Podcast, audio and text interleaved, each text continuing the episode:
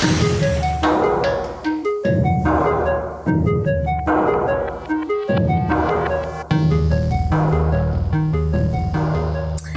everyone, and welcome to our MintCast live stream. It's a video show featuring dissenting voices the establishment would rather silence. I am your host, Manar Mohawish Adley, founder and editor in chief of Mint Press News. Um, we are currently live today on YouTube, on Twitch, on Twitter, and on Facebook on our Mint Press uh, channels. So, hope that you can join us here today. And if you are asking or inquiring if this video will be available later on, this video will be available um, on our channels as well and as a podcast on our iTunes and Spotify channels. And obviously, we would appreciate all of your support um, in supporting this live stream and all of our podcasts by becoming a member on our Patreon page for Mint Press News. Well, we have a lot to talk about today. Um, you know, one of the biggest stories that have erupted this week has been the Cuba protests. And I have two very special and very important guests who are experts on the subject matter uh, joining me to break through the media propaganda machine uh, on the Cuba protests that are only working to promote regime change. And so we'll get right to it. Uh, we have Benjamin Norton joining us today, a very special guest. Very excited to have him. He's the editor at The Gray Zone. He's also a journalist. Assistant editor, yeah. Editor. Max Blumenthal is the editor. okay. Assistant editor at The Grayzone. Um, he's a, you know, and he's based in Nicaragua as well. And then we have Alan MacLeod, who is a propaganda scholar. We're so honored to work with him.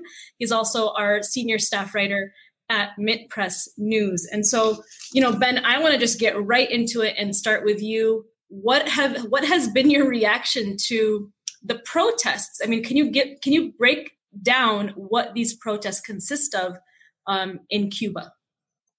Great. Well, thanks for having me. It's a pleasure to be here. Mint Press is one of the best outlets, and I it's always a pleasure to to speak with you all and and be part of your work what's going on in Cuba right now is really similar to what has gone on in numerous left wing governments in Latin America. It's clearly a kind of destabilization operation, and it's part of a kind of manual.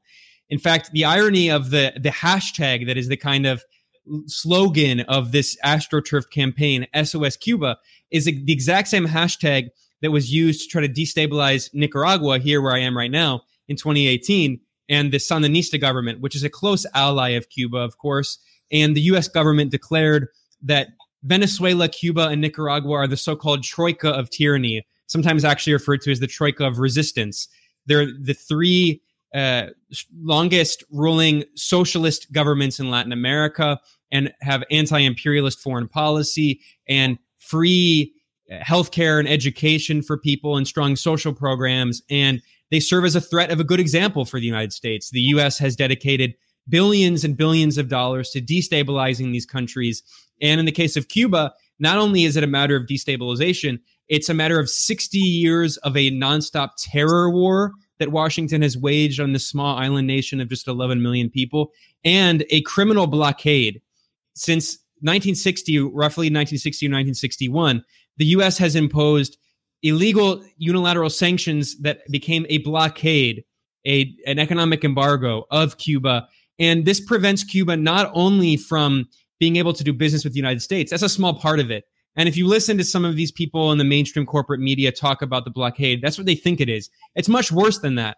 It really is a kind of medieval blockade because not only can Cuba not do business with the United States, but Cuba is prevented from doing business with many countries around the world and many firms and companies and organizations around the world that fear what are called secondary sanctions because the US government says that if a country or a firm does business with Cuba, the US government can threaten that country or that firm with sanctions for supposedly violating US sanctions on Cuba. So this is a de facto medieval blockade. It's gone on for over 60 years. The entire international community is opposed to it. It's really important to stress that. And actually, if I can share my screen here, I just want to show, just to get some context when we're talking about Cuba, it's really important, I think, to talk about like what other countries are saying because so much in mainstream corporate media, they only talk about the US, right?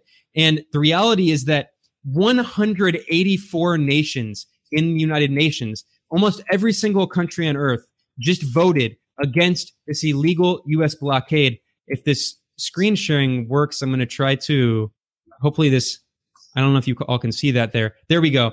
Yeah. 184 countries just voted against the illegal US blockade of Cuba. There were only two countries that voted in support of the blockade. Of course, the US and apartheid Israel, the 51st state. And then there were three abstentions. And those abstentions were the far right narco regime in Colombia, the far right Bolsonaro regime in Brazil, and the far right Ukrainian regime, which is infiltrated by neo Nazis and which is trying to join NATO. So we're talking about an illegal criminal blockade that has gone on for 60 years. Everyone in the world knows what's happening. Everyone in the world knows that it's the US violating international law. But of course, there's so much fake news, there's so much propaganda, which we can talk about. And, and of course, Alan is, a, is an expert on propaganda and fake news. So I'll leave him to do that. But in terms of the political context, we have to understand that, yes, there are some economic difficulties in Cuba, but those are almost entirely caused by the illegal criminal US blockade with the express intention of destroying the country. And there's one other final thing I just want to mention here before pivoting back to you all, if I can share my screen again. And that's that the explicitly stated goal of the US blockade is to destroy the Cuban economy. That's not my opinion. That is what the US government has internally admitted. So after the triumph of the, the, the Cuban Revolution in 1959, and immediately after 1960, a internal State Department cable, which is now published by the Office of Historian, it's publicly available, admitted admitted that the majority of Cubans supported Castro in the revolution, and there is no effective political opposition. So, what was their response? Their response was the same response of Richard Nixon when when the socialist Salvador Allende won the election freely and fairly in, in Chile. The response of the U.S. government after 1970 was, "quote Make the economy scream." That's what Kissinger and Nixon said. And here, it's the same exact policy a decade before, in 1960. The U.S. State Department said, "quote The only foreseeable means of alienating internal support." is through disenchantment and disaffection based on economic dis- dissatisfaction and hardship.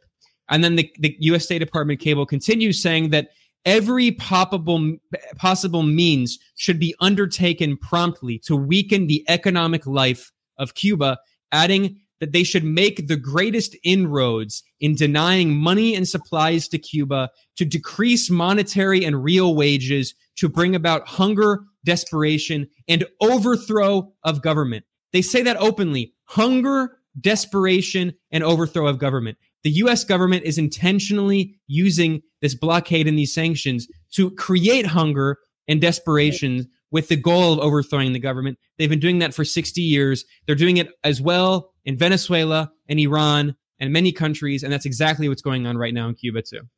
Absolutely. And I'm so glad that you talked about this context. I mean, you really laid down the groundwork of uh, the framework of what the propaganda campaign has been for uh, for Cuba by the United States. I just want to read out a statement really quick quick here um, that came out from the White House that we stand with the Cuban people and their clarion for call for freedom and relief from the tragic trip of the grip of the pandemic and from the decades of repression and economic suffering to which they have been subjected to by Cuba's authoritarian regime. And so, as you can see, the narrative by the White House and by the uh, US political class has been completely flipped upside down to, you know, to paint the Cuban government as uh, the oppressor, while the United States is just sweeping in like that bald eagle, just coming in to bring in some some good old fashioned freedom uh, to uh, the Cuban people. And so I want to talk about the protests because right now, the Western corporate media, especially in the United States, has been headlining with these protests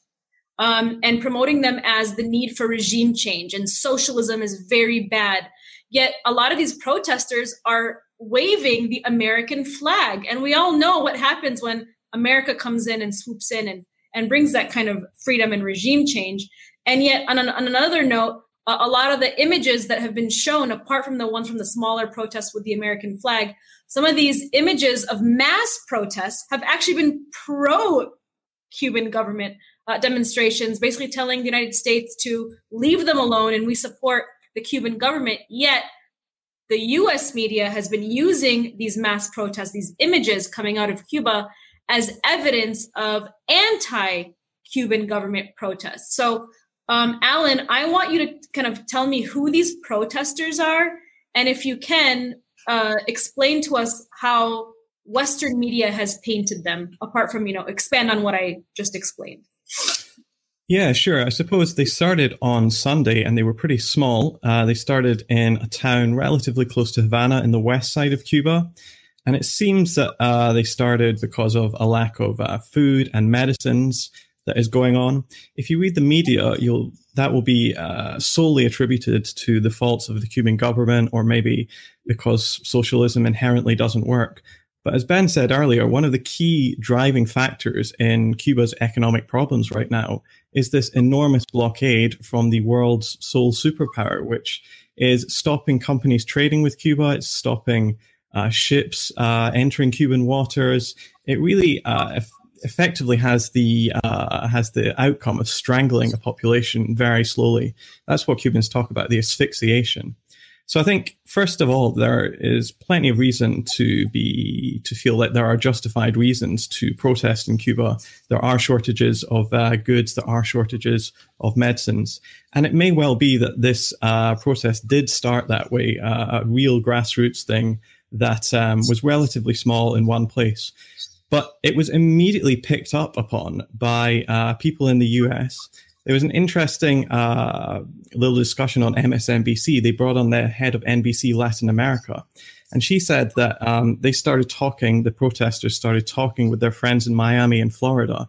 And from there, it got massively signal boosted uh, across the island, across the United States, to the point where, you know, the president of the United States was tweeting about it everyone in the Republican Party was immediately lining up to denounce Joe Biden as being soft on communism, even though he released that statement, which made it absolutely clear that he was supporting these protests. Uh, media stars and uh, you know pop singers like Pitbull were putting out stuff saying "SOS Cuba," and so while it may have started possibly uh, as a genuine grassroots movement, although we don't really know that, the fact that it kind of took over Cuba. Uh, was not natural in the slightest. But even when we talk about it, I mean, this wasn't actually, in the grand scheme of things, such a massive protest. Some of the some of the numbers are saying that there might have been a few hundred in Havana and maybe a few thousand across Cuba. But you know, compared to what we've seen in the U.S., where tens of millions of people went on uh, went on marches last year, this is really small potatoes. And what I really think this shows is like maybe if this is all the United States has got uh, in terms of its massive clout, if, if all it's you know if all it's got is uh, the ability to get a couple of thousand people on the streets, many of whom might have actually been protesting about something quite different and not supported their agenda. I was speaking to one professor uh, earlier today who said that quite a lot of people who were protesting were saying things like, "Well, they're building." hotels for the rich, but they're not, you know, providing for us. So they were actually some of the protesters seem to be like taking a much more sort of ultra left position in terms of like criticizing the government from the left. So yeah, as you said, the media has hyped this up into like this worldwide spectacular where it trends on Twitter for more than 24 hours. But ultimately, it doesn't really go anywhere. As you said, there are absolutely outrageous things going on in the media promoting fake news, uh, uh, showing pictures of uh, protests in uh, Buenos Aires or in Egypt and pre- pretending that they're from Cuba. Or, you know, we saw outlets like CNN and National Geographic use pictures of uh, sympathy demonstrations among the reactionary community in Miami and strongly insinuating that those were actually taken from Cuba. The actual images of these protests that have come out, you know, through cell phone coverage shows that they're not really enormous and they haven't really been brutally repressed. And as we said before, some of the um, some of the pictures, the counter demonstrations, certainly seem to be much larger. And that's where the press has really gotten their, you know, it's gotten their foot stuck in it, where they're actually showing pictures of pro government demonstrations and claiming that they're counter demonstrations.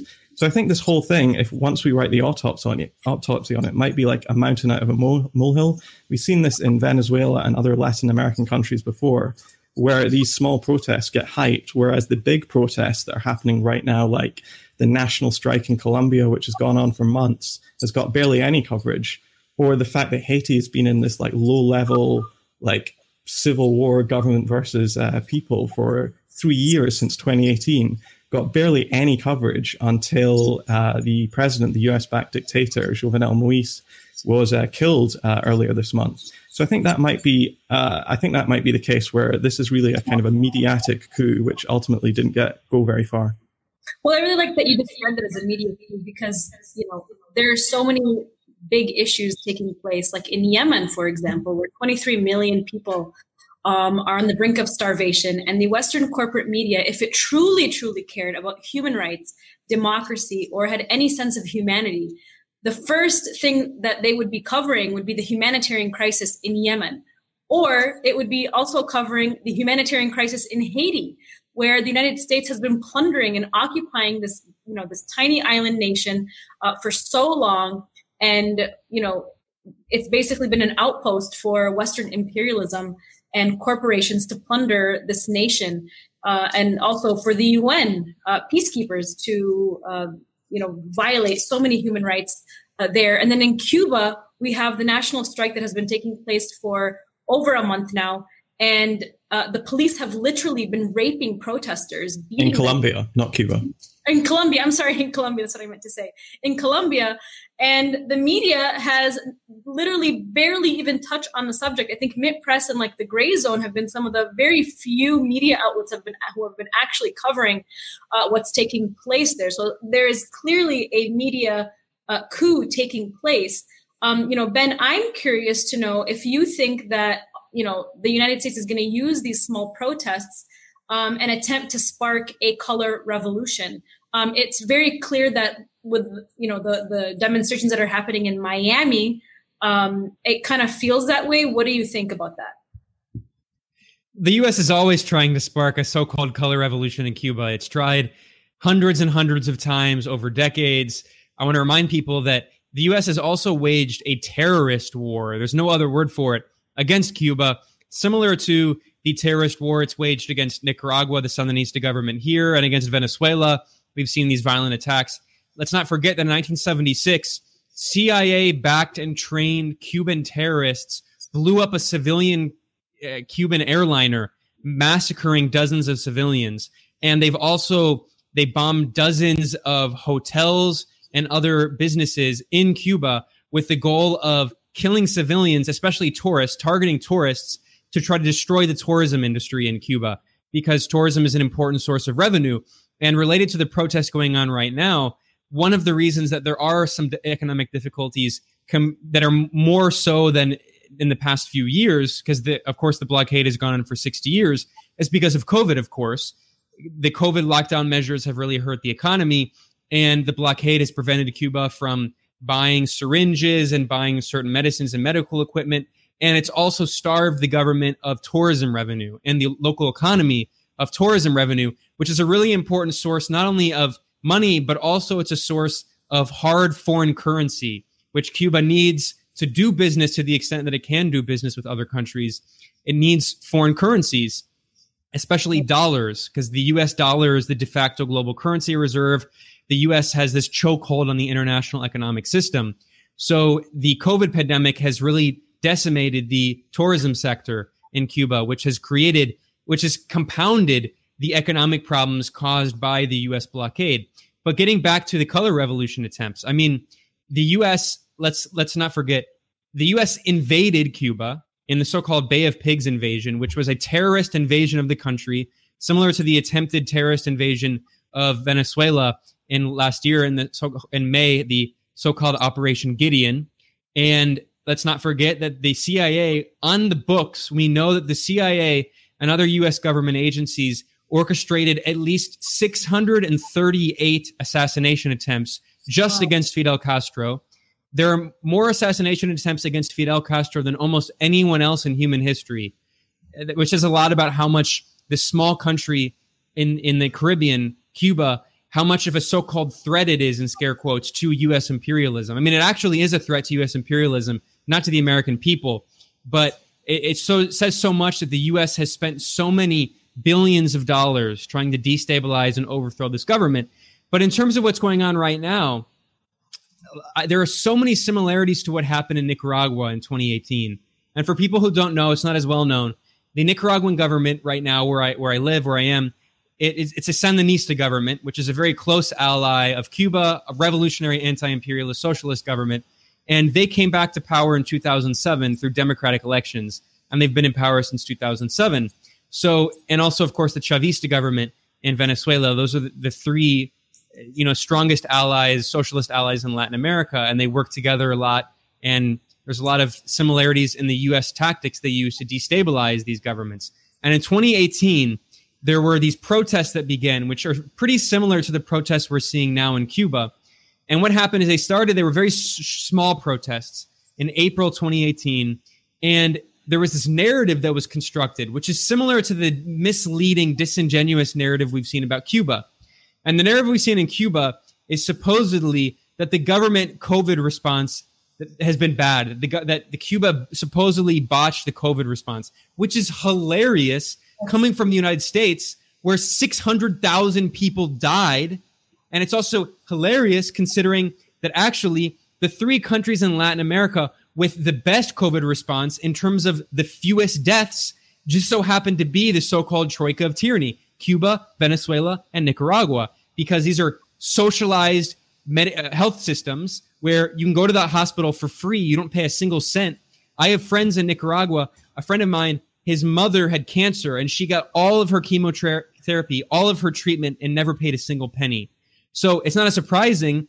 It's not surprising that actually Cuba had one of the best COVID responses, but one, there, there's these misleading narratives. And similarly, in Nicaragua, there was this absurd narrative that the government was trying to cut social security for poor people, a totally blatant lie. The people protesting were actually pushing for neoliberal IMF reforms, and they were backed by the US government and the Chamber of Commerce here in Nicaragua. So what happens is not only is there all the fake news on social media, not only are there tons of bot accounts spreading here in Nicaragua, it was SOS Nicaragua. In Cuba, it was SOS Cuba, the same campaign, same manual. But also, what they're trying to do is they're trying to confuse progressive minded young millennials who say, oh, well, I mean, maybe maybe there are legitimate grievances. Maybe the government did botch COVID. Maybe the government isn't spending on healthcare. It's it's insane propaganda, but it has an impact on young people, and that's the target of these operations. And if you look at the protests in Cuba, they're targeting young people who use social media, who use Instagram and Facebook, or not Facebook really anymore, Instagram and Twitter and TikTok. That's where all this propaganda is, and that's why finally they're going after celebrities they're trying to get all of these celebrities to tweet SOS Cuba, these actors, these musicians, and it this whole thing started with this former porn actress. Um, what's her name? Mia something. And Mia Khalifa. She's the one that it started with, and she was tweeting all this stuff. And it's clear that she's being paid or being supported by right wing Cuban forces because she's been tweeting like Cuban slang. There's this term that it's this is insult in Cuban slang, singao. There's no way she would know that term. It's a very specific Cuban slang term. So that's why if you look at all the bots, they're trying to get all of these celebrities to go on board because their strategy for this this manual, the, the soft coup manual is they have all the bots just just spam celebrities to try to get celebrities to speak out so then they can have media coverage saying the celebrity spoke out. So then young people who who follow these social media influencers and celebrities will will think that there's some kind of progressive uprising going on in the country and that the young millennials will say we have to support the moderate rebels or whatever. Right well, and we have this problem here in the U.S. As you know, we we, talk about this um, a lot with like the hipster, neoliberal, uh, so-called um, you know hipster propaganda outlets like you know Vice News, BuzzFeed. We have the same problem here, and they're actually also promoting a lot of this regime change uh, talking points through their news outlets because they're receiving many of their um, information directly from the State Department and through the Board of Broadcasting Governors, which is uh, a legal propaganda arm of the United States government, which is funded through our taxpayer money. And so, um, you know, I'm seeing definitely a trend and a correlation with that. And I'm curious to know, Alan, who some of these rappers are, and if you can talk about a little bit about the history of um, rappers and artists being used uh, to sponsor, um, you know, U.S. propaganda for regime change and the celebrities. I want to talk more about the celebrities that are pushing out these narratives. Yeah, sure. There's a lot of Miami based rappers or rappers inside of Cuba which have uh, come out in support of these protests. In fact, they seem to be almost leading them. One of the key figures is Yotuel, who was uh, who is Cuban, but he left, emigrated to uh, Miami. Now lives a very comfortable life there as like Grammy award winning or Grammy nominated winning artist. Um, he was one of the people who really spoke out about it early on. Uh, he led a demonstration in Miami uh, Marco Rubio tweeted this out. He said, "You know, it's it's really telling." Just to what Ben was talking about, it's really telling that um, that these protests are not being led by activists; they're being led by artists. But what Marco Rubio isn't telling people is is that the U.S. has been targeting the artistic community, particularly the musical community, and in particular inside of that, the hip hop community, for decades now if you go to the NED or the USAID's website, these two sister organizations, which act essentially as a front for the CIA, uh, putting money into all sorts of uh, different countries uh, for various soft power tactics, you'll see that a lot of their grants are aimed at young people and in particularly at the artistic community because they think that um, music and art and uh, architecture things things that young people like dancing etc journalism will be the way of trying to co-opt and change the minds of young Cubans. And the hip hop community has really been part of that, uh, part of that movement for a long time. Uh, hip hop really exploded in Cuba in the late 90s, early 2000s. It has a very sort of unique feel to it because, you know, it's kind of being uh, made to go through a sort of forced isolation. And so that means that the music kind of flourishes and develops on its own. Uh, the US uh, forces like the NED and USAID had been for a long time trying to co-opt this movement because, um, yeah, I suppose uh, hip hop really became a really important thing in Cuba because they were talking about things that before had largely been kind of sidelined, things like racial issues. And the US really saw that as a potential great way of trying to, you know, knock a wedge between different parts of society. And uh, they, I'm not sure how much you know um, actual success they've had, but they've certainly been, been able to co-opt. Uh, they've certainly been able to co-opt a lot of uh, well-known rappers who have now been, uh, you know, talking about this, speaking out. Um, so yeah, I mean, when we talk about uh, you know artists leading this protest, we have to you know put a little asterisk next to that, saying that actually a lot of these artists are directly in the pay of uh, the uh, American forces like the USAID or the NED, but that's never really talked about uh, in any of the coverage in the West, or you know, really, you know, even on social media. We've seen incredible amounts of like, uh, you know, retweets of SOS uh, Cuba from these uh, artists, but where it actually started was a Spanish-based uh, individual who tweeted it, I think, on Sunday. And since then, uh, analysis has shown that he's been retweeting SOS Cuba tweets or putting them out at least at a rate of five times per second for over 24 hours, according to uh, one Spanish journalist who looked into that. Now, that obviously is going to raise the profile of that and turn it into the number one trend worldwide a lot of the uh, a lot of the bot networks seem to be very very crude. Everybody's tweeting out literally the same topics, literally the same sentences, which yes. are just sort of cut and pasted. There are thousands of these, you know, uh, people tweeting the same thing uh, in Spanish with SOS Cuba at the end.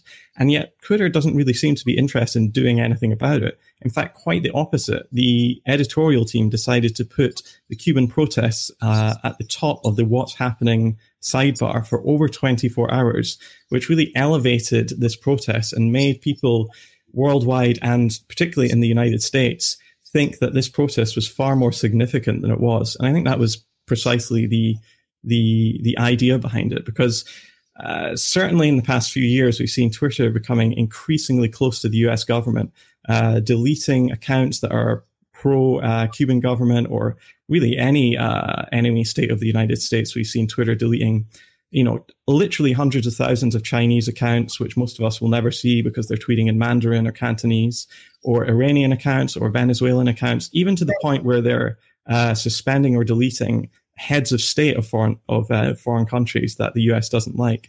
So I think uh, a lot of the time we have to start thinking about social media as being uh, increasingly indistinguishable from the national security state, which uh, which tries to keep it slightly at arm's length, but ultimately they seem to be working uh, working in harmony uh, on this issue. And, yeah, and I think that's a really good point because now Twitter and all of these social media giants uh, are are you know the, the the tech overlords that rule over us now are an arm of the U.S. war machine and the weapons manufacturers and the think tanks um, and the foreign governments, the dictatorships in apartheid Israel. I mean, think about Marco Rubio, who's given unlimited, you know, airtime to talk about Cuba and to promote regime change. And he was the guy who tweeted out um, threatening Maduro with the same fate as Gaddafi, who was sodomized and dragged through the streets of Libya, the leader of Libya. And so this guy, Marco Rubio, who claims to be, you know, a Christian, he's literally threatening another leader with assassination um, and bloodshed. And he is given unlimited airtime on these social media platforms to promote violence, while people like us are constantly, you know, independent journalists and activists for peace and inclusion are, you know, regularly, um, you know, we're throttled, we're shadow banned. You know, the algorithms don't work in our interest, but yet those people that promote death and destruction are promoted and put at the very very top. And i really want to talk about these bots okay? Um ben you know our youtube channel right now is filled with bots. Uh, my instagram posts about cuba have been trashed with bots. Literally it's like they've copied and pasted the same talking point over and over again all over. They're they're all over our platforms right now. Um, ben can you talk to me about the history of these bots. Where are they coming from? I know, Alan, you kind of touched upon it a little bit, but can you go into further detail, um, Ben? Absolutely. I'm, I'm glad you mentioned that. I mean, it's it's clear we're seeing them in the in the comments here, and you right see now. them everywhere. Yeah, I mean, and we we have a lot of evidence of this. It's not just speculation. So if if I can actually share my screen, and we'll try try to do this again here. We have there are this that's actually there we go. My bad. My bad. Well, I'll, I'll, get to that in a second. Actually, I shared the wrong link, but this is this is an example of some of the the fake news being spread by not only bots but also by right wing politicians in the U.S. and Latin America sharing photos here. This is obviously a photo of a protest in Egypt in 2011. I mean, there's only hundreds of Egyptian flags in the photo. I don't know why you would think it would. I mean, it's it's totally absurd. But you see all these bots uh, spreading this kind of fake news and, and propaganda. But there's actually, I was meant to share this other link here. This so that, so that picture you just showed us was shared about Cuba. Yeah, I mean, many times that that oh same God. image has been shared by by multiple people, and not just we're not just talking about like the bot accounts. I mean, the bot accounts are sharing fake photos, but we've mm. also even seen politicians, like especially right wing politicians in Latin America, spreading those yeah. fake images. But but in terms of the bots this is the this is a, the tab i meant to share here that even so this is a, a spanish language report and it's based on the inter-american commission of human rights now this is a very biased institution this is an arm of the organization of american states which of course over helped overthrow the bolivian government in the 2019 coup attempt it was part, a participant in this this dirty coup campaign claiming that there was fraud and and supposedly that Evo Morales stole the election. Totally false. But even they admitted, the Inter American Commission on Human Rights, that there were over 68,000 bot accounts that were created immediately before, during, and after the Bolivia coup in 2019. And if you look at, I mean, I've looked at these bots for many years now and seen these campaigns. There were similar bots on Nicaragua. Eh, they're all doing the same thing. What they do is they have these hashtags, of course, like SOS Cuba, SOS Nicaragua. They spam celebrities and influencers to try to get them to speak out they they spread the same talking points and they spread a lot of fake news. And by the way, I'll share my screen one more time here. Is there, is and we also is there a, like a PR group that we can link this this back to? I'm glad you asked, Mnar. great, great question because this is exactly what I was going to get up here. Okay. So this is an article I wrote. This is from 2020, and it's about this group called CLS Strategies. And I wrote this at the Grayzone. U.S. government linked PR firm ran fake news networks for for Latin American regimes, right wing regimes, and it talks about I show clinically. I mean, we have evidence showing this because Facebook admitted it, and and Instagram, which is owned by Facebook, admitted it that there's this firm linked very closely to the U.S. government. It's in fact physically located a few blocks from the White House in downtown Washington. It's right next to the White House, and this firm was paid millions of dollars to spread propaganda for white right wing groups in Venezuela supporting the U.S. coup puppet Juan Guaido and supporting the right wing in Bolivia and the coup. And these are the governments that this firm in the in DC, right located right next to the White House, has worked for. All of these governments. I mean, we're talking about do- dozens of governments: Brazil, the Spanish government, the Colombian government, right wing forces in Mexico, the art right wing in Argentina. I mean, they've worked for so many different governments. And let's look at some of the propaganda here. So these are this is according to this group run out of Stanford, which is like, I mean, they're not a very good group, the Internet Observatory. They like they've done all these dumb reports on like Russian bots and stuff, claiming that like you know all this RussiaGate stuff. This is one of the only useful reports they ever did. But they acknowledge these are a bunch of different pages created on Venezuela and Bolivia that were created on Facebook and also Instagram to spread all of this fake news and all of this propaganda. And you can see some of these pages were massive 163,000 followers, 142,000 followers. And there's an example here. They even impersonated the, they claim to be a former, the FAN stands for uh, Fuerzas Armadas Nacionales, which is the National Armed Forces of Venezuela. So this is someone who's claiming to be a Chavista and a former member of the armed forces of Venezuela, spreading propaganda and fake news to demonize Venezuela. So we're talking about very sophisticated propaganda. Here, there's this is a someone who claims to be a former a former military officer in Venezuela spreading propaganda about Juan Guaido and Trump. And there's here's an example from Bolivia where they're spreading cop, uh, coup for the prop, coup propaganda. And here are some other accounts on Instagram.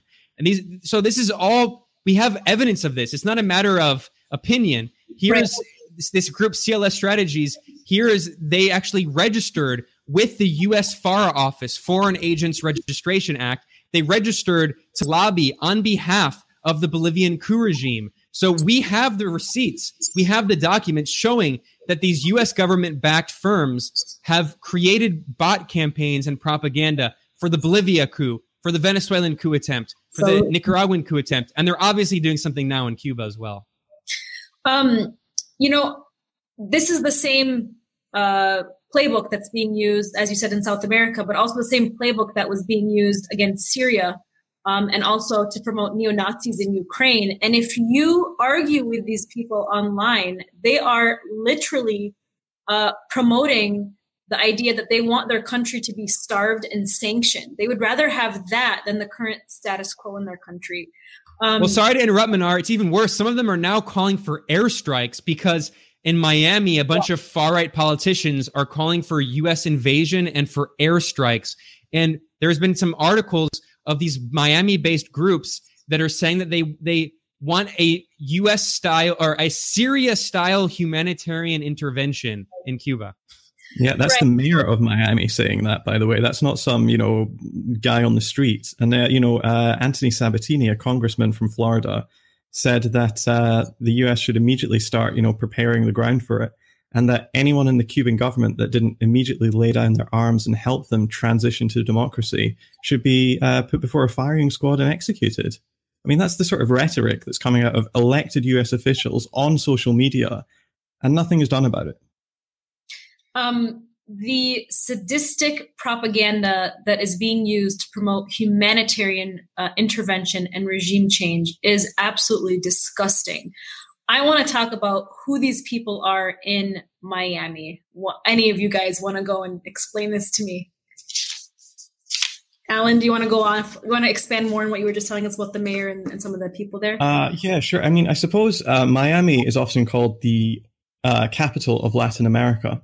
And it's for good reason. They've got a huge uh, Latin American population there generally it's filled up with emigres of people who used to be uh, allied to right-wing regimes, dictatorships, a lot of them across Latin America, who once a more democratic country comes uh, sorry, a more democratic government comes to power, they immediately flee, sometimes with millions in suitcases, and set up shop in Miami.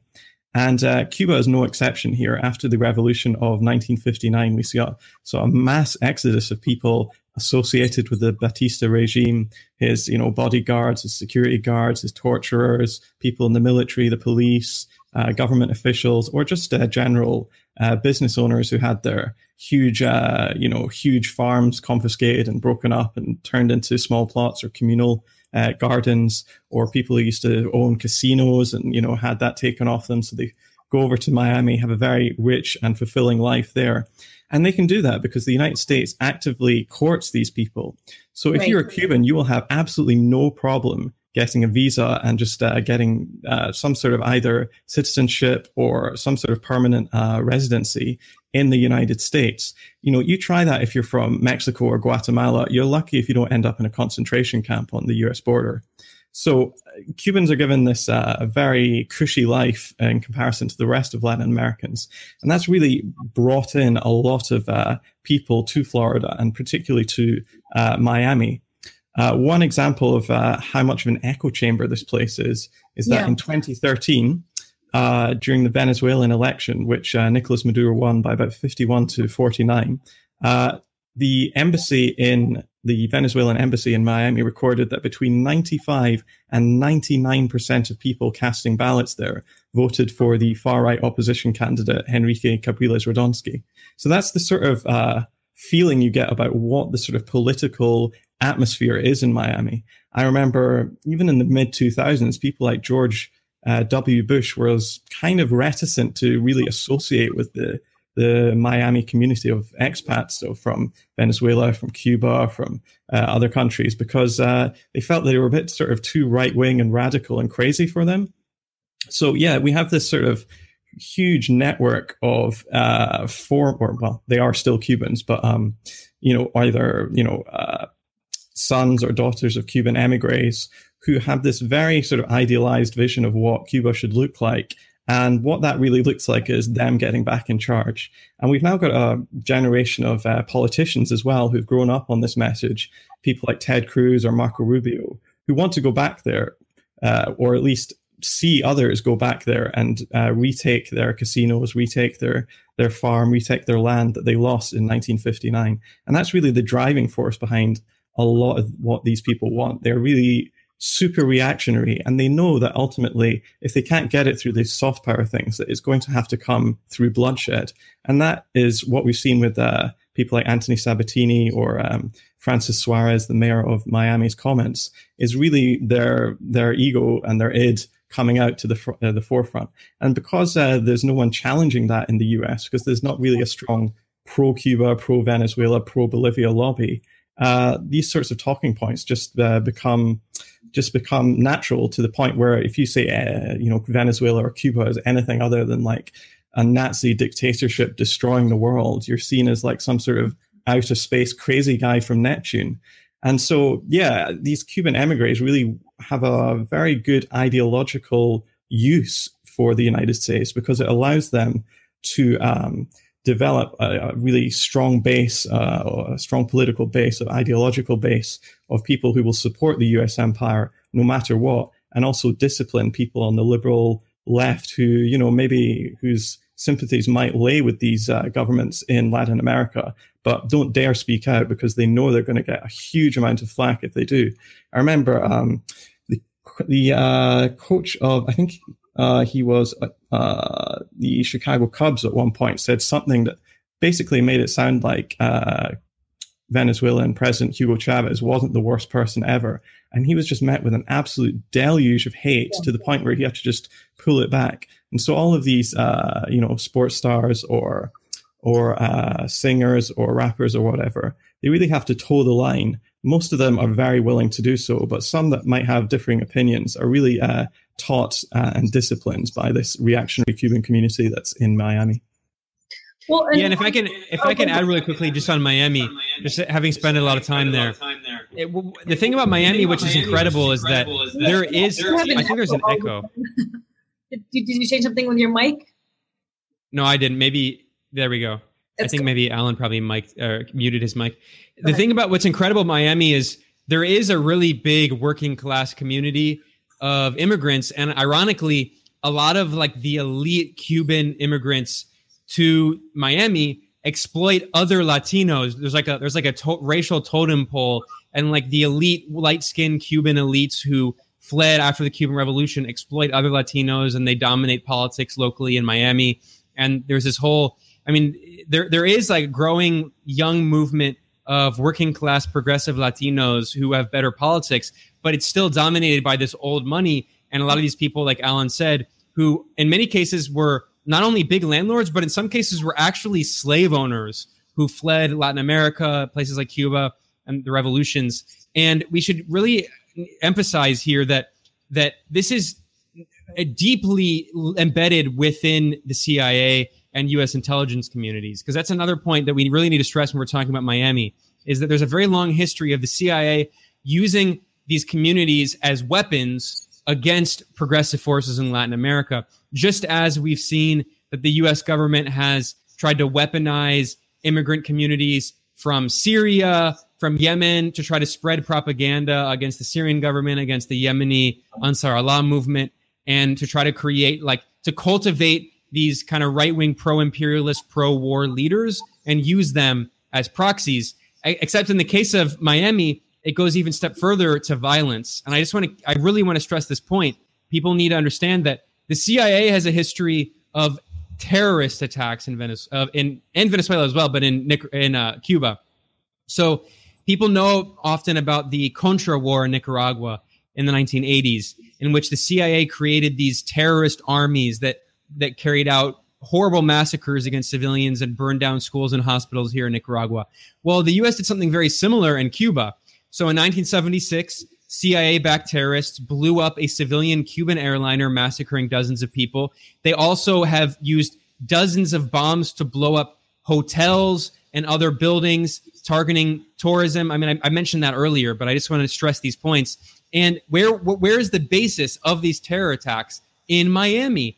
That's where the, the CIA recruits these far right Cuban forces, many of them from rich, wealthy families who want to they want to go back to Cuba and retake control of their of the country and the economy and have slaves again. And the, these are this is the hotbed for CIA recruitment, and they they've been involved in so many different terror attacks going back decades. So we're talking about a kind of Operation Gladio style base of operations and it's no surprise that the political climate there is so extreme.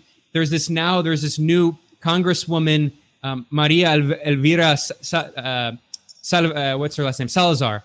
Uh, Maria Elvira Salazar. She filled in the, the, she just entered the Congress and she took the seat of Ileana Ros-Lehtinen.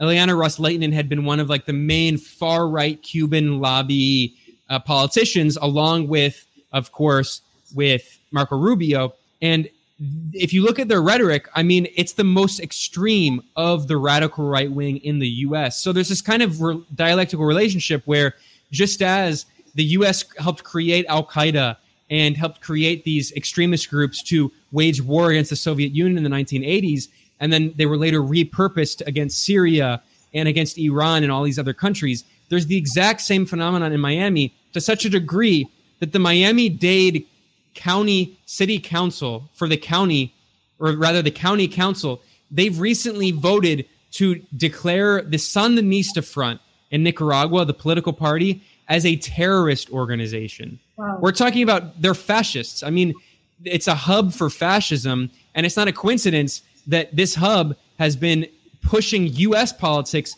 more and more right every single year. So it's it's a feedback loop. Just as the U.S. helped create Al Qaeda in Afghanistan in the 1980s, they helped create these fascist movements in Latin America, and it it it not only pushes Latin American politics to the right, but it pushes U.S. politics to the right. Absolutely. So basically, the expats in Miami are being repurposed, radicalized, and weaponized uh, to push this right wing extremism um, throughout Latin America and to push that ideology here in the United States by the intelligence community. Um, so I, you know, I'm I want to go back to kind of the root, you know, the root of why Cuba is a target. What makes it economically a target of the U.S. empire. Um, ben, can you talk about that? Absolutely. I mean, we we have some we have some good comments. We also have a lot of trolls here. But someone asked in the comments, and I'll respond to it. It's related to your question. What makes Cuba and Haiti targets? Like, what resources do they have? And the answer is that it's not really just resources. Of course, resources are a very important thing. We even have academic studies showing that countries that have large hydrocarbons reserves, like oil and gas, are more than 100 times more likely to have a foreign intervention in their country. So, of course, resources are part of it. But in the case of Latin America and the Caribbean, countries like Cuba and Haiti, it's also punishing these governments that had revolutions and making sure that they can never rise again, especially if they're so geo- geopolitically strategic for the US empire. Cuba is just it's just over about an hour, an hour and a half flight from Florida. I mean, it's extremely close to the United States. And Cuba has been a main hub for international revolutionary, progressive, and anti imperialist movements since 1959. It's not just the threat of a good example in terms of the fact that Cuba has an actually has a lower it has a lower infant mortality rate than the United States. This poor island nation that's been under a, a medieval blockade for 60 years has a lower infant mortality rate than the richest country on earth, the United States.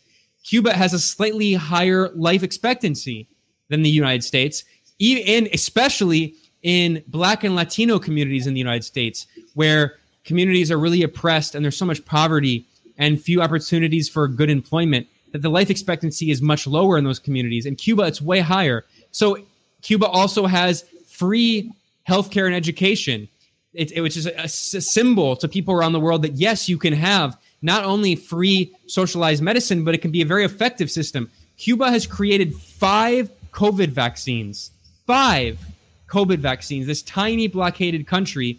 And Cuba has sent its medical brigades during COVID to more than 30 countries around the world. Even Italy, rich countries like Italy, have been helped by Cuban doctors.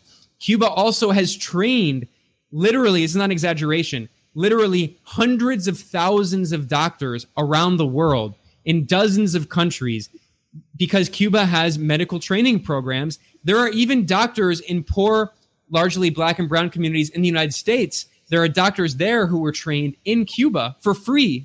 So Cuba has so many programs. And also, Cuba has been a major part of trying to build a political axis, a, a multipolar world, and trying to build international institutions that go around the chokehold that Washington and Brussels have in the international, not only financial system, but also the political system. So people might know about the International Monetary Fund and the World Bank the US and Brussels use these institutions to trap countries in debt. So they have to privatize all their, their assets. They can they have to do trade in the dollar. They have to pay off their debt in US dollars, which means that they're they're beholden to the US dollar. Whereas Cuba is part of a movement of other anti-imperialist countries, not only in Latin America, but also with Iran, with Belarus, with China, with Russia, with Zimbabwe, with many countries around the world to try to build new trading blocks so you can do trade in other currencies, not just the dollar. So you can actually have a new entire political system. So they're working a lot with the United Nations right now to create a new block within the UN. That they just launched a group that's called the Group of the Friends of the United Nations Charter, and that that's led by Venezuela, Cuba, Nicaragua, China, Russia, Zimbabwe, Iran, Syria, Belarus, all these countries are working together to challenge the political and economic dictatorship led by the United States and the European Union. And that's rec- that's also not only through the IMF and the World Bank, but through NATO. NATO is the political military arm. So Cuba, even though it's a small country, it punches well above its its weight in international politics. And the U.S. What does the U.S. want for Cuba? The U.S. wants to turn Cuba into the Dominican Republic, a country where with all respect to the Dominican people, I mean they have they've they've suffered so much and there's there is a resistance, but I've seen with my own eyes the horrors of the Dominican Republic, the poverty, the horrific rates of prostitution. If you walk down the street, there will be many people who will come up to you. I mean, we're talking about extreme poverty, extreme inequality, extreme racism, and, and violence in the Dominican Republic. We have to compare apples to apples and not apples to oranges. People always compare Cuba to a rich imperialist country like in Western Europe or the United States, which got their wealth based on colonization and exploitation and slavery. Cuba has de- developed its wealth totally based internally despite the blockade. So we have to compare it to its own neighbors in Latin America and the Caribbean. And what the U.S. wants Cuba to be is like the Dominican Republic or Haiti, Haiti basically a failed state that has no sovereignty, no control over its own affairs. And look at, I mean, what the United States has done to Libya. It's now a failed state with, you know, slave markets that are operating on the streets of Libya. And Libya was very similar to Cuba in the Middle East. No, no country is perfect, of course. Gaddafi's not perfect, but there's a lot of good things to say about what Libya was before the U.S. intervention. And so I definitely see some parallels here as to how the United States envisions uh, the future of Cuba. It wants it to be a failed state that it can plunder and occupy. I mean, right now, Guantanamo Bay is uh, is there, uh, where the United States is a military base uh, and a uh, prison there uh, with um, people in prison there through the war on terror. And so, Alan, can you talk to me a little bit about Guantanamo Bay and U.S. relationship with that? Yeah, I suppose um, one of the key uh, things that a lot of Americans have trouble wrapping their head around is that the United States is an empire. And in the late 19th century, it really finished colonizing the territorial mass of North America. And almost immediately, it started looking further afield to the Pacific to places like the Philippines or Guam, or down to the Caribbean, places like Cuba. The US uh, intervened in the Cuban War of Independence against the Spanish Empire in the 1890s and effectively took over and turned it into something approaching a colony. It supported the Batista di- uh, dictatorship until it fell in 1959. And part of the um, the deal that the US struck in 1898 uh, with Cuba was that it would forever have uh, the rights to use Guantanamo Bay as a coaling station for some of its ships. Now, we know that that has been completely, uh, you know, blown out of the water. Uh, Guantanamo Bay is not used as a stopping point for, you know, U.S. trading ships. It's used as a black site where people from all around the world can be taken, kept for years without trial, tortured all the time. Guantanamo Bay is not just, you know, a camp. It's actually thousands of people there. In fact, it's so big that they have a McDonald's on the site. If so, you know, if you really need some, if you really need a job and you don't have that many skills, maybe apply for a job at uh, Guantanamo Bay McDonald's.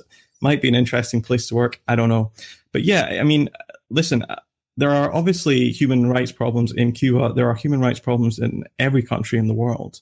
But what a lot of the discourse around Cuba fails to point out is that so much of the human rights problems in Cuba are actually uh, as a result of being under this massive blockade where the world's sole superpower is constantly at its door and constantly, you know, trying to infiltrate its media, its politics, its art scene, what have you, to the point where the Cubans have to take some sort of defensive actions. I mean, in World War II, when the United States was um, at war with Japan, what did they do to the Japanese Americans? They put them all in concentration camps, essentially. Now, if you're an American and you go to Cuba, you're not going to be thrown in Guantanamo Bay. But if you're from, you know, Iraq and you get picked up at the wrong point and you were in the wrong place, wrong time, maybe you will go to Guantanamo Bay. So a lot of the human rights discourse around Cuba often, you know, misses out the two biggest human rights problems in Cuba, which is the blockade, which is denying the rights to a better livelihood, the right to medicine, right to food to millions of people. And also this absolute monstrosity, which is at the far east of the island, which is this uh, torture camp, which has been active for decades. And uh, frankly, it doesn't seem like it's going to go away anytime soon, regardless of what Obama or the next president might say about closing it.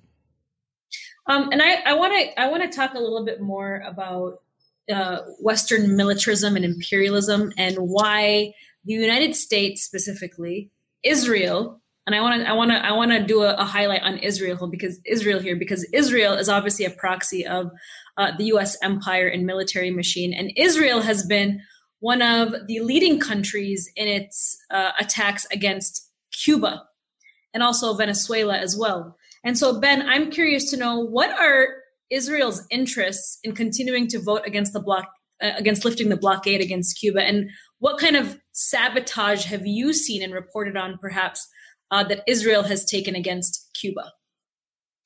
Great question. And if I can share my screen again really quickly, I just want to show, just so people visually can see. I mean, it's it's so striking. This vote at the UN. This was just a few weeks ago, and it shows again almost every country on earth, including many Western European imperialist powers, like even Britain. Yeah. Even Britain voted against the blockade. Technically, I mean, we're not talking about like they're all anti-imperialist countries, but the only country that joined the US in supporting the blockade of the United Nations was apartheid Israel. And of course, as you mentioned, Israel's an extension of US imperialism in many ways. It was created at first as an extension of British colonialism during the British Empire with the Balfour Declaration. And then after World War II, and then especially after the Suez Crisis and the 1967 war, when Israel began attacking neighboring Arab states, then Israel really came into the U.S. camp and became a bulwark against Arab nationalism and anti-imperialist movements and communism in the so-called Middle East and West Asia. And Israel in Latin America has played a similar role. Of course, it, its role is not nearly as big as the U.S. simply because of geography. The U.S. often uses Israel and they work together against other countries in West Asia, other resistance forces, which makes sense geographically. But Israel has has played an important role in destabilizing and attacking progressive forces in Latin America, and in Cuba. It's not only in terms of the blockade, but also in Central America, where I am right now. It's especially clear, and Israel plays this role, and it's it's an example of how when the Democratic Party claims to try to do something good, it often actually doesn't change anything and can even make things even worse. Actually, so in the 1980s, what happened is that there were back then there used to be a few anti-war Democrats in Congress. I know it's crazy to think about now, but there were a few Democrats who were against the Reagan administration's terror war against the Sandinista government here in Nicaragua and against the progressive uh, revolutionary socialist forces in El Salvador, the FMLN, and in other parts of Central America. The CIA created the Contra death squads, was arming and training these fascists who were massacring civilians, torturing people, burning down civilian areas. And there were a few Democrats who opposed that policy. I mean, it was partially for, you know, opportunistic, you know, partisan reasons because it was a Republican administration under Reagan, but they did vote against the CIA arming these Contra forces. So what happened is that the CIA simply went to Israel. And this is also true for Guatemala specifically. The Congress passed legislation because the US was supporting this vicious, murderous dictatorship in Guatemala that carried out literal genocide. It was, in fact, one of the very few cases at the international court where a country has been tried and found guilty of genocide under the US backed dictatorship of Efrain Rios Montt. Uh, he was an evangelical Christian Zionist, by the way, which partially explains the, the ideological links to Israel, how Israel got involved, because the US also at this time was supporting right wing evangelical forces as a counterbalance against what's called liberation theology in Latin America, because many Catholics, especially progressive Catholics, realized that these that these societies were deeply unfair, unequal, and that if you read the Bible, Jesus was pretty socialistic, and he threw he threw the money lenders out of the temple, and he preached supporting the poor and, and helping the poor. So there were a lot of Catholics in particular who became very left wing and even socialists and revolutionaries. So what happened is the U.S. began supporting these right wing evangelical forces, like in Guatemala, and of course, many of them were also Zionists. They they saw Israel as some godly state, and so in the case of Guatemala, when Congress passed restrictions on supporting the horrific genocidal junta in Guatemala that was getting millions of dollars of U.S. military aid per day and that was carrying out a scorched earth genocidal campaign to massacre indigenous Maya communities in Guatemala. After the US was no longer able to openly, directly arm them, what did they do? They went to, to Israel. And Israel did the same exact dirty work on behalf of the CIA and the US government. They also did the same thing here in Nicaragua. So, Israel, what it does is it helps Mossad, particularly, and the Israeli military they help the US military with these operations, with intelligence. They are spying on a bunch of different things. Also, Israel and the CIA have been key players in surveillance technology. Of course, still today, we know that. And of course, Israel uses the Gaza concentration camp as a way to, to test new technology. But also going back to the 1980s, we know because of CIA whistleblowers like Philip Agee that the CIA and Israel and Mossad were developing surveillance technology back in the 1970s and 80s and using them in Central America and other parts of Latin America. And then what they did is that the CIA would use front groups and Mossad would use front groups, and the Israeli the Israeli government would sell this technology to the dictatorships in Latin America. And then there was a back door in the surveillance technology. So the Mossad and CIA would be able to, they would sell, for instance, to the Guatemalan military junta and to the other military regimes in Latin America, like in Argentina and the Chile Pinochet dictatorship. They would sell them surveillance technology that the regimes used to spy on leftist dissidents. But at the same time, the CIA and Mossad also had a backdoor access to all of that surveillance technology. So they use it to help create this massive surveillance apparatus. Not recently, not with this, the NSA. We're talking about the 70s and 80s. So when we look at U.S. operations, Israel very much works hand in glove with the U.S. not only in West Asia but also in Latin America. Absolutely, there's a there's an intersection and um, and come ugh, inter- I can't even talk anymore. There's an intersection between the U.S. national security state and the Israeli national security state to spy and surveil and sabotage. Um, and you know, talking about all of this, I want to conclude with international and uh, international law. Uh, the United States cannot be taken to the ICC because it's not ratified the ICC. It's not a signatory for the ICC. Yet we have people like Trump in the past, um, Mike Pompeo, um, and I believe John Bolton, who have directly threatened the ICC if the United States is brought to the ICC. I mean, we've just, you both have just laid out all of the human rights abuses that the United States has, com- has committed against a lot of these Latin American countries, but especially against Cuba. Um, and then also, you know, I want to, I want, you know, Ben or Alan, whichever one, whichever you guys prefer to speak about this. I want to talk about how can the United States be um, held accountable for its human rights violations? Because according to international law and under the UN uh, Geneva Convention, um, it is not Cuba violating international law. It's actually the United States that's violating international law uh, through its military operations, through its, you know, the sanctions it has um, slapped on Cuba are illegal under international law. And so I want you guys to expand on this to explain how we can hold the United States accountable for its human rights abuses. I mean, people ask all the time, why can't the United States be held accountable? What is the answer to that question? Uh, well, I'll keep it short. Um, I suppose, I guess the point is, is that ultimately uh, the world doesn't work on laws; it works on power. You were talking about the International Criminal Court. The U.S. actually has a document called the Netherlands Invasion Act, which states that the if, Hague uh, Invasion Act, yeah, yeah, yeah, which states that if uh, an American official is taken to court and is attempt they attempt to try him, the U.S. will actually invade the Netherlands to uh, get him back which is you know an incredible statement. Thinking they're both in NATO, thinking what the Netherlands is like. That's how crazy it would be uh, just to consider that point.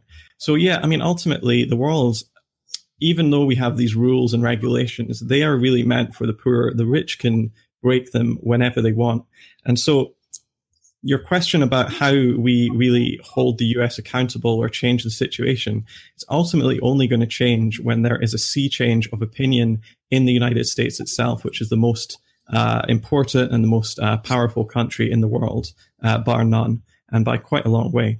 And so, really, that um, that really puts the onus on young Americans, people who are anti-war, people who uh, are thinking people who you know see the world as it really is to really organize and to try and take back some of this power so we can really actually build a movement and change the US from within. Because ultimately a lot of the people who do incredible things these revolutionaries in Asia or Latin America that some of us have been mentioning uh, today um, ultimately their power and scope is limited because they live in the global south people listening to this who might feel like powerless or whatever, actually you've been born at just the right time. You have uh, a certain degree of uh, privilege if you're watching this and you and you can speak and uh, you've been educated. You actually have a considerable amount of power in your hands, even if you don't realize it.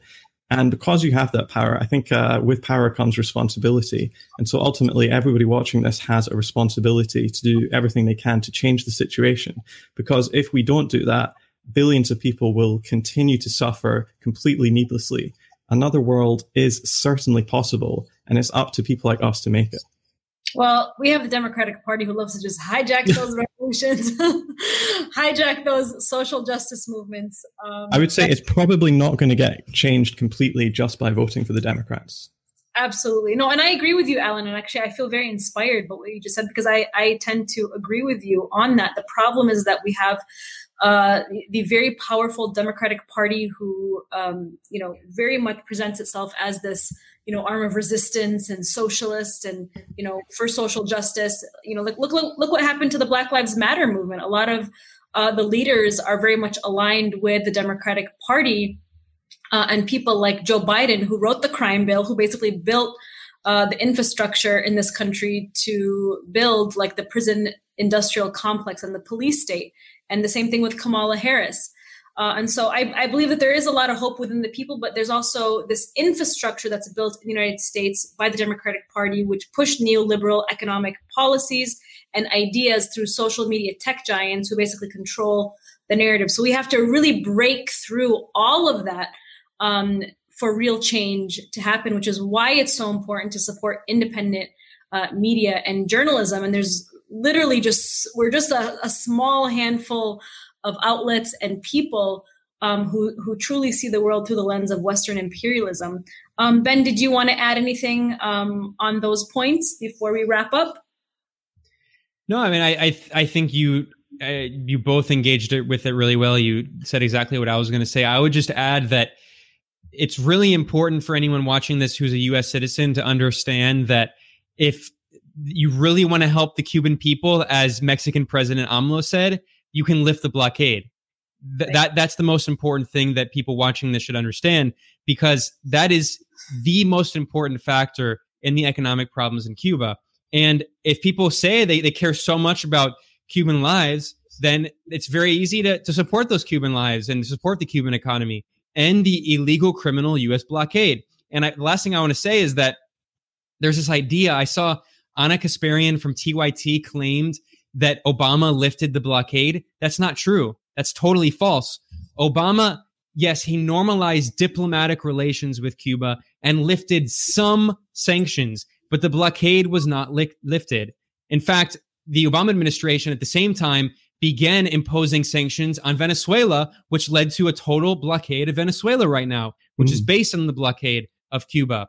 So the Democratic Party it's not like if Joe Biden maybe I mean looking at his statement he's openly supporting these protests obviously and trying to further destabilize the Cuban government. But even let's say he I don't think this is going to happen but let's be generous and say that maybe he goes back to the Obama era policies. That's not nearly enough nearly enough. Where all all they did was normalize diplomatic relations while continuing to try to destabilize Cuba, while continuing to fund these groups like the so-called San Isidro movement, which is one of the this U.S. government funded astroturf group that's behind a lot of these protests.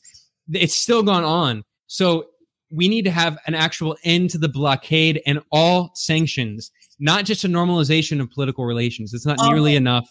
Absolutely. And we should stop whitewashing the Obama years because unfortunately, there are a lot of people who, you know, especially kind of like soft liberals, they might they might acknowledge that the US has negative policies against Cuba, but they act as though those are all Trump's fault. And yes, Trump did impose many more sanctions on Cuba that have really hurt the Cuban people, but it's a bipartisan problem very much. And we have to totally break with that bipartisan policy. Well, and that, and that's exactly it. It's a bipartisan policy that no matter who's in office, whether it's a Democrat or a Republican, they just continue that policy. In fact, they just expand that policy even further. Uh, the the next president that comes just you know takes off where the last president left off. Um, and so that's a wrap for today's uh, MintCast live stream. Again, we were live on YouTube, Twitch, Facebook. This will be available on our YouTube channel after this conversation is done and on our Facebook. And it will be available um, as a podcast, audio podcast on the MintCast account on Spotify and iTunes. Thank you, both gentlemen, so much. Uh, that was such a wealth of information. Um, I really appreciate you joining us today. Thank you. Yeah, it was good to be with you. Also, one last thing big up the Grayzone. Everybody should go there and bookmark it and also subscribe to the Moderate Rebels podcast as well. Absolutely. So, thank you, Alan. Of course, follow the Grayzone and follow our work and make sure to support all of the independent media outlets, including MintPress and the Grayzone, on our Patreon pages. Thank you, guys. Yeah, I'll add, everyone go to MintPress News and support MintPress. Everyone give your money to MintPress. Thank you so uh, much. One of the one of the best websites out there. We are very happy at the Grayzone to have friends and comrades over at MintPress and look forward to working together more in the future. Awesome. Thank you so much, Ben. That's very humbling. Thank you guys so much. Have a good day. Good to speak with you.